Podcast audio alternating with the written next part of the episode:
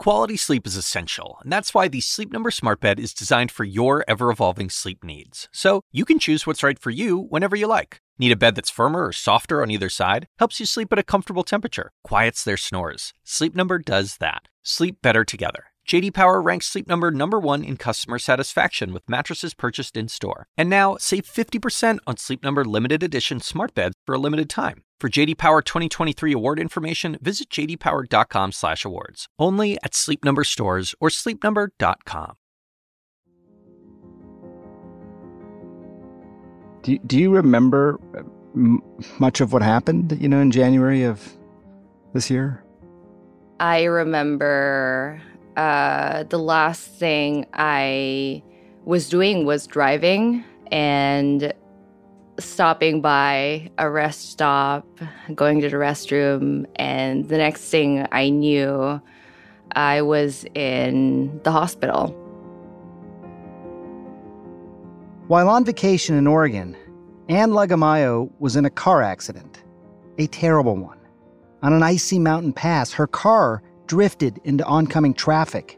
The force of the impact rattled her brain against her skull and put her in a coma. Doctors warned her friends and family that Anne might never become conscious again, or if she did, she might be permanently changed. I like completely froze. I just kept hearing the damage is quite severe. It was a very strange moment. You could potentially die, or you might never be the same person. How soon would she wake up? Is she going to be fine when she wakes up? Is she going to remember us? I was just thinking, oh God, please let her wake up. I was nervous too. I remember the phone call when I first found out about the accident. I remember learning that her parents were flying into the United States from the Philippines. And I remember calling the surgeon who was taking care of Anne to find out what I could. You see, I know Anne. She's been one of my podcast producers at CNN since the beginning, a part of the team that makes this show. For days, we waited anxiously, hoping for some sort of update from the hospital. And thankfully, the news eventually came Anne was awake. It was like blinking lights, like you kind of fade into consciousness and you remember a flash of something. And I remember um, a flash of me sitting on the hospital bed and someone was giving me an ice pop for my swallow test to see if I could swallow. She wiggled her fingers, she made noises, and slowly she started to grapple with the way her brain had changed. This is the story of that journey. It's about Anne's struggle to recover from a life changing injury, but it's also about all of us. How we can tap into strength and perspective in the face of any major obstacle, and maybe even find a silver lining along the way. I'm Dr. Sanjay Gupta, CNN's chief medical correspondent, and this is Chasing Life.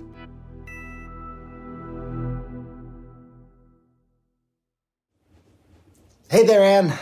I wanted to wish you a speedy recovery.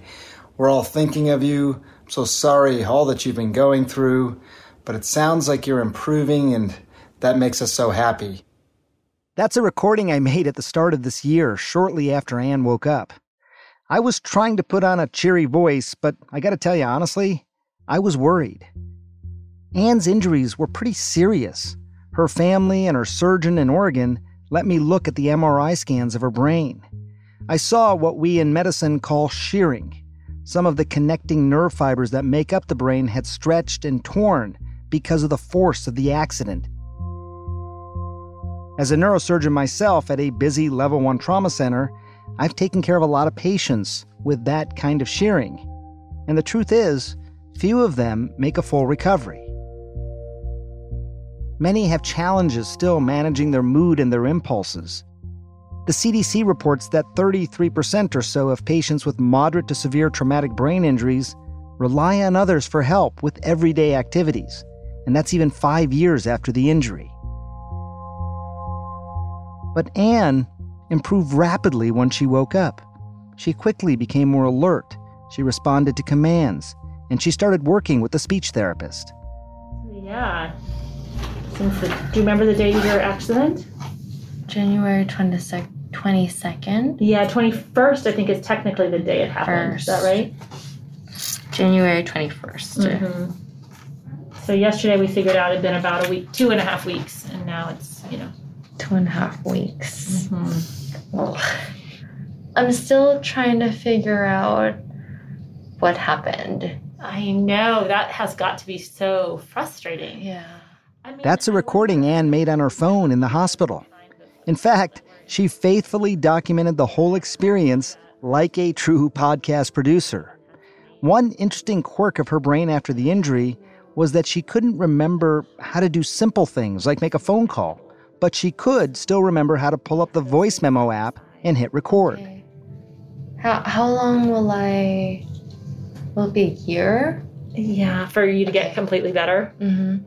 Um, it's really hard for me to know. I, I wish I could give you a definitive answer, but it's no, this impossible. And everybody's different. brain is different. Yeah. yeah. Okay. Yeah. Okay. In those earliest months after the accident, Emily Lepore worked with Anne every week to help with her speech and her memory. We recently caught up with Emily. Anne was really unique in her ability to sort of be introspective, even with a brain injury. And she was sort of fascinated with her own state and her recovery. So she would constantly be going, Oh my gosh, wow, I can't believe I just did that, or I can't believe I couldn't remember that. Or she was just sort of coming around to recognize that she had a brain injury that is actually a common challenge for patients with a traumatic brain injury, or TBI as it's called. Many simply do not realize that they are injured initially. Unlike a broken bone, brain injuries are invisible, sometimes even to the patients themselves. I asked Anne how she felt in that moment. I at first thought I was completely fine. I was like, oh, I could go back to work tomorrow. I could produce an episode. what made you realize that you still had work to do, that you still had recovery to make?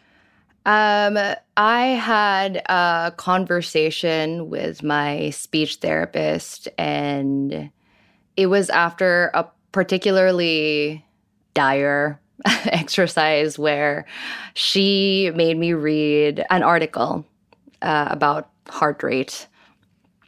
And she would quiz me, like literally one sentence after I read it. Like she would cover the paper and she would be like, Well, what did you just read?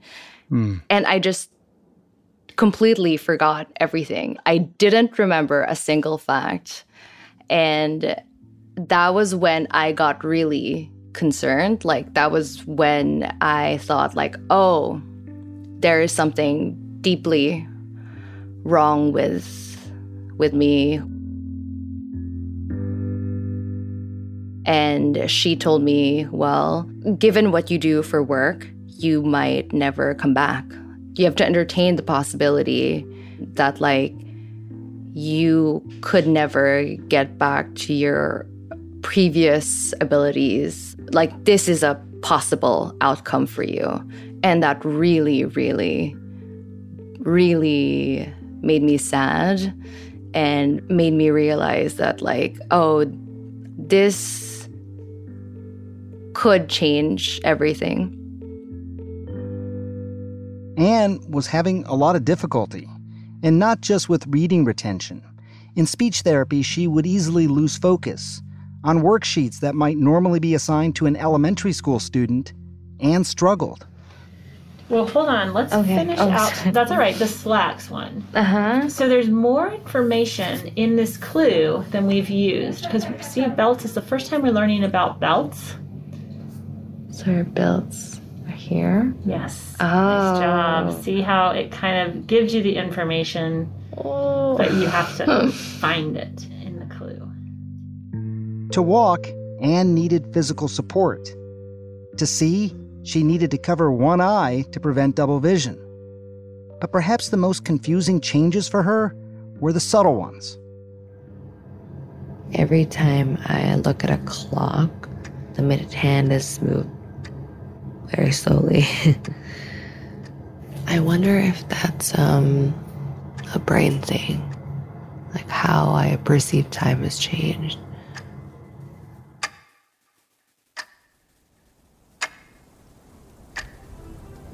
Been snowing for the past three days, um, and it's so pretty, but I'm so freaked out about it. I told my parents to stay home because I didn't want them driving out in this weather. My brother says I have trauma from it. I don't think, well, I don't know if I do. I know that I don't want my parents to go through what I'm going through, but I still think it's really pretty from inside.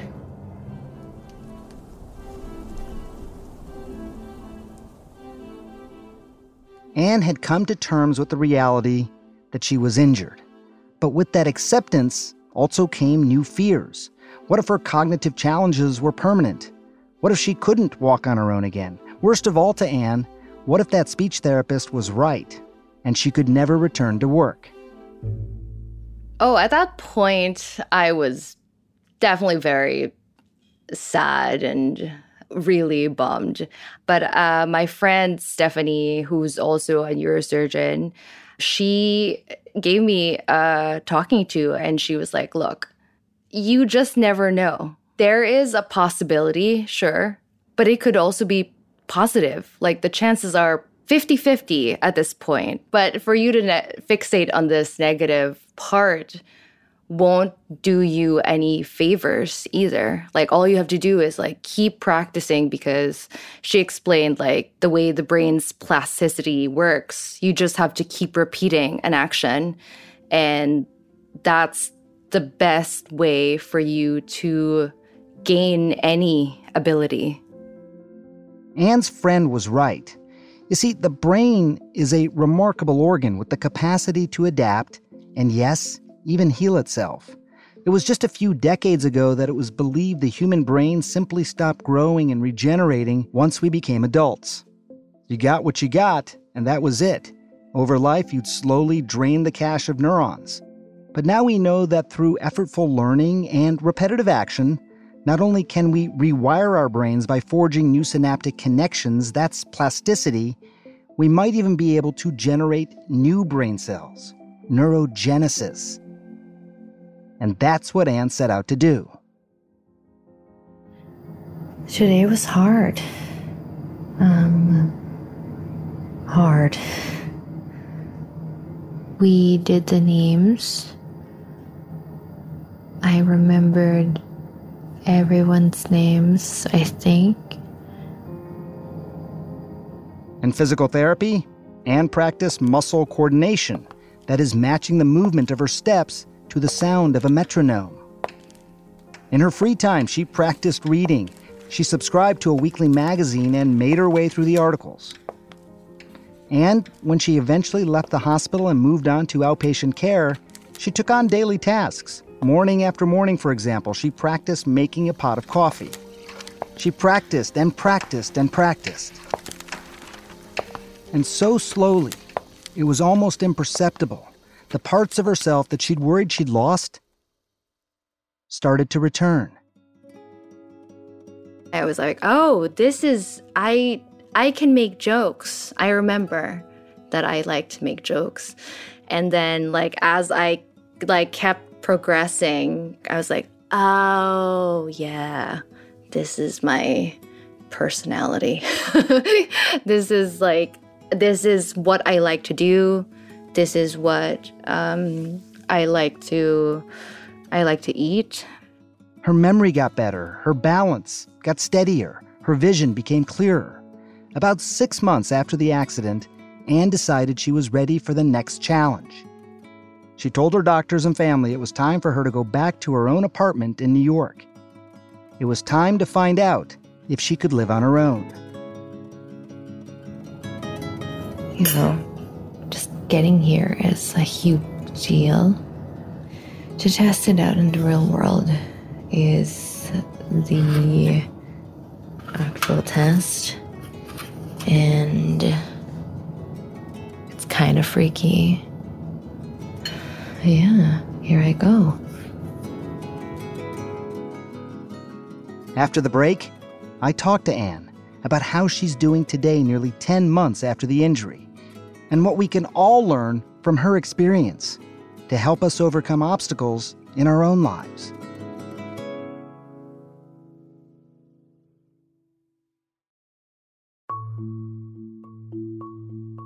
And now back to chasing life. I recently called Anne over video chat and spoke to her for the first time since the accident. Hi. Hello. How's it going? Good. All things considered. it's really good to see you. It's good to see you too. It's so weird being on this end of of things. Which do you prefer? The muted silence. Zoom. Anne looked so well. She was smiling and vibrant and seemed relaxed, even happy.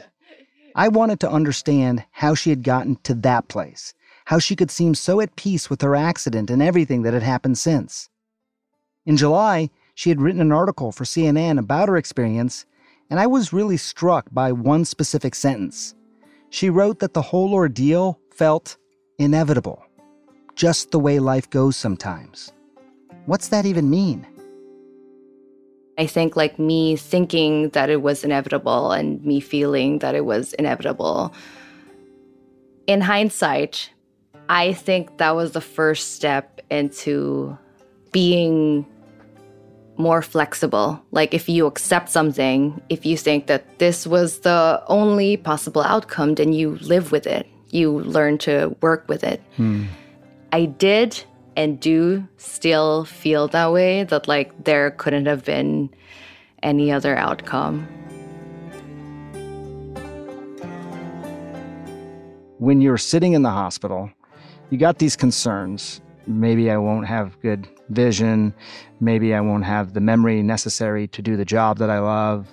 What's your motivation then? Hmm. I think a lot of it came from going back to work. I sound really lame, but but my thing was just like I want to be able to do what I love doing, what I know how to do. Like I want to be able to write a script. I want to be able to produce something. I want to be able to go back to that. I don't know if you've ever encountered this, but like I think the reason why I couldn't really go that far into the spiral of doom is because I couldn't really process the entirety of my situation. Like, what would it mean? Like, if I lost my job? I grew up in the Philippines, and if I lost my job, it would mean I would have to go back to the Philippines. So, you know, the, hmm. all of those stakes were particularly high. And I wasn't able to really think about all of that until until now. so you you were able to make it more digestible things that you were overcoming as opposed to sort of having to to dwell on the enormity or the entirety of it, which is probably a really healthy thing. Because, you know, when you start to dwell on the enormity of things, it probably does take your mind into the worst possible scenarios. Do, do you feel like you have components of post traumatic stress? I don't think so. I actually feel like I'm recovering weirdly well. Like, I. Why do you say weirdly? Because I feel like I should be more affected by it. I should I should just be yeah. more bothered by the whole thing. I think this has something to do with a brain injury, uh-huh. but it feels to me like it happened to another person. Very interesting.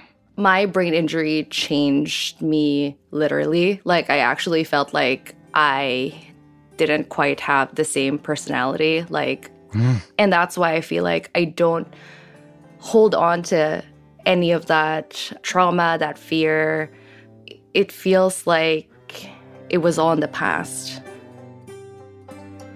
This is really it's really interesting, you know. I mean, I was just, I was actually going to ask you, like, hmm. so it, is it normal to recover like this, like on the the grand scale of recoveries, like from the worst to the best? Like, where do I fall in the the gamut of things? On the best side of things, if there's a spectrum as you talk about, then you're clearly have had a really remarkable recovery. And I will tell you the fact that you started to have recovery so quickly in the hospital, even, was a really good sign. What we know from brain injuries is that the biggest predictor of the best long term recovery is a early recovery. So there's some people who sort of plateau for days, if not weeks, then they start to have some recovery, which is always good, but the likelihood of them having a full recovery or an optimal recovery is lower.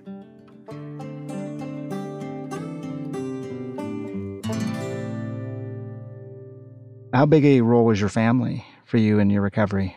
Oh, they played a huge role. My parents came here from the Philippines and they took care of me for months. And it got to a point where my occupational therapist was like, You need to do things around the house for yourself. Because like otherwise you would never know how like impaired you are or like how because she was like do you do the laundry? And i was like no. Do you cook? No. My parents took care of everything. And she was like well you have to do something. You have to at least make coffee. Anne has made incredible progress but it hasn't been perfect these days, she moves slowly, she uses a walking stick, she tires more easily, she's going to bed around 9 o'clock, and she's often in pain, the kind that shoots down her lower back and thighs. But the things she worked so hard to improve her communication skills, her working memory, even her concentration they are so strong, you'd never know she has a brain injury. Most impressive of all, she's on track to meet her goal she plans to return to work here at CNN early next year. Overall, she's feeling surprisingly positive about how things have turned out. I have said secretly, but now I guess not so secretly, that it has been the best thing that happened to me. I think it made me reassess my own life, like made me rethink my priorities. And I think like I just think about dying as more of a distinct possibility. And I think that's good because at least, like, if you think about the fact that you could very well die at any moment, then it just gives your life meaning. Like, it gives a context to it. I could never have grasp that had I not been in this accident. It's hard to say what's really behind Anne's success. Everything from the nature of her injury to her age and even her health before the accident, they probably all played a role. And there's no doubt that having great health insurance, the financial resources to take a full year off of work, and tremendous emotional support from her friends and family, that all had an important impact as well. But there are other factors, the intangibles, that I've long wondered about. When you Google the word resilience, for example, you'll find lists of traits associated with being able to overcome major obstacles, like optimism, belief in a higher power, having close relationships. In my experience, these things often do help patients push through the recovery process. And I was curious if they had helped Anne. These factors that people are so fond of barely move the needle when we try to understand who will be resilient. That's George Bonanno, a professor of clinical psychology at Columbia University and the director of the Loss, Trauma, and Emotion Lab at Columbia's Teachers College. He just published this new book called The End of Trauma How the New Science of Resilience is Changing How We Think About PTSD. For the last 30 years, He's been trying to understand what predicts resilience, looking at everything from personality to immune function. And what he's found is that resilience is not about any particular personality trait or resource. He says it's largely about being willing to adapt. I call it the flexibility mindset. It's a um, conviction we might have that we're going to actually deal with this. We're going to focus on getting past this. That attitude helps kick in a series of steps to work out what is it that will get me through this particular problem, one problem at a time. In other words, Professor Bonanno is saying we don't need to cultivate a dozen new traits to become a resilient person. We can all overcome obstacles just by working with what we already have. The most striking thing about the work over the years is that resilience is very common. So we measure resilience as, as anyone showing pretty much a stable trajectory of healthy functioning. That's what I call it afterwards. And we see that as being in the majority in every study, and it's usually around two thirds. Anne wanted to speak to Professor Bonanno about her own experience. She wanted his opinion on the question that has been nagging her. The fact that I don't remember the car crash itself, the fact that my brain was like very limited in the first few weeks and even months after the recovery like do you think that helped in some way in that like I didn't have the capability to process exactly what happened to me. I think it's probably helpful because it's just one less thing for you to deal with. But, you know, I think there is even some movement in the medical world to artificially keep people from remembering things that they're doing to them.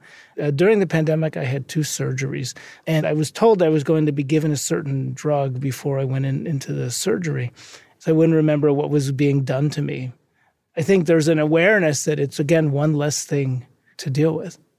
What resilience challenges would you expect someone in my shoes to face in about five or 10 years? Five or 10 years, wow. Um, five or 10 years, you may have, you have very few challenges related to this event. They may be just other challenges that your life will naturally bring you. One characteristic I see of the way resilience works is when you get through something, you've gotten through it. That's kind of comforting to hear, actually. like, in knowing that, like, there's nothing waiting in the wings. Well, I think there are a lot of myths out there about trauma. I think one of them is that we're all carrying around hidden traumas. And I think that comes from the misunderstanding of events that are potentially traumatic and genuine traumas. Most people experience at least several of these highly adverse events in their lifetime. And often we don't even remember them, not because we repress them, not because they're stashed away in our body somewhere, but because we managed them at the time. I want to leave you with something that was really striking to me. One of the most moving moments in my interview with Anne was when I read aloud from her medical records. There was a line from her doctor written only days after her accident, while she was still unresponsive in the hospital. I wasn't sure whether I should read it to her or not, but I decided to go ahead. I just want to read this to you, but what the doctor said was I would recommend watchful waiting as there is potential for improvement. However, how much improvement is difficult to say. It may unfortunately be the case that her presentation is permanent and irreversible. I'm just curious, how does that make you feel? Oh, really good. I actually like whip out that part of my chart a lot and just read it from time to time to remind myself I was this bad before and then now I'm doing better. Like the the reason why I could even read and understand this uh, sentence in my chart, you know, is that he was wrong. The point isn't that doctors don't always get things right. And it isn't even that Anne recovered.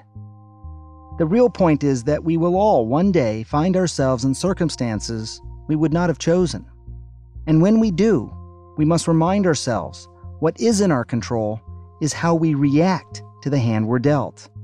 We can all learn to adapt, to find acceptance for what we cannot change, and to push ourselves to live a fulfilling life no matter what challenges are thrown our way. If you're going through a difficult period right now, I hope you take inspiration from what Anne experienced and keep working toward that day when you too will look back on your life and feel the sweet satisfaction of knowing that once you were there and now you're here. We'll be back next week. Thanks so much for listening.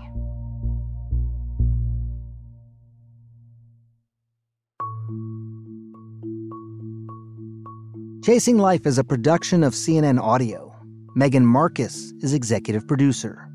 Zoe Saunders is the senior producer. Our podcast is produced by Rachel Cohn, Jordan Goss Audrey Horwitz, Paige Sutherland, and Grace Walker. Our production assistant is Allison Park. Our intern is Eduardo Ocampo. Our medical writer, Andrea Kane. Tommy Bazarian is our engineer. And a special thanks to Ben Tinker and Amanda Sealy of CNN Health, as well as Ashley Lusk, Rafina Ahmad, Courtney Coupe, and Daniel Cantor from CNN Audio. One last thing before we go. We're working on an upcoming episode about New Year's resolutions, and I'd love to hear your thoughts. What are your health related goals for 2022? Please tell us by recording a voice memo and emailing to asksanjay at cnn.com or you can give us a call at 470 396 0832 and leave a message. We might even include your story on an upcoming episode of the podcast.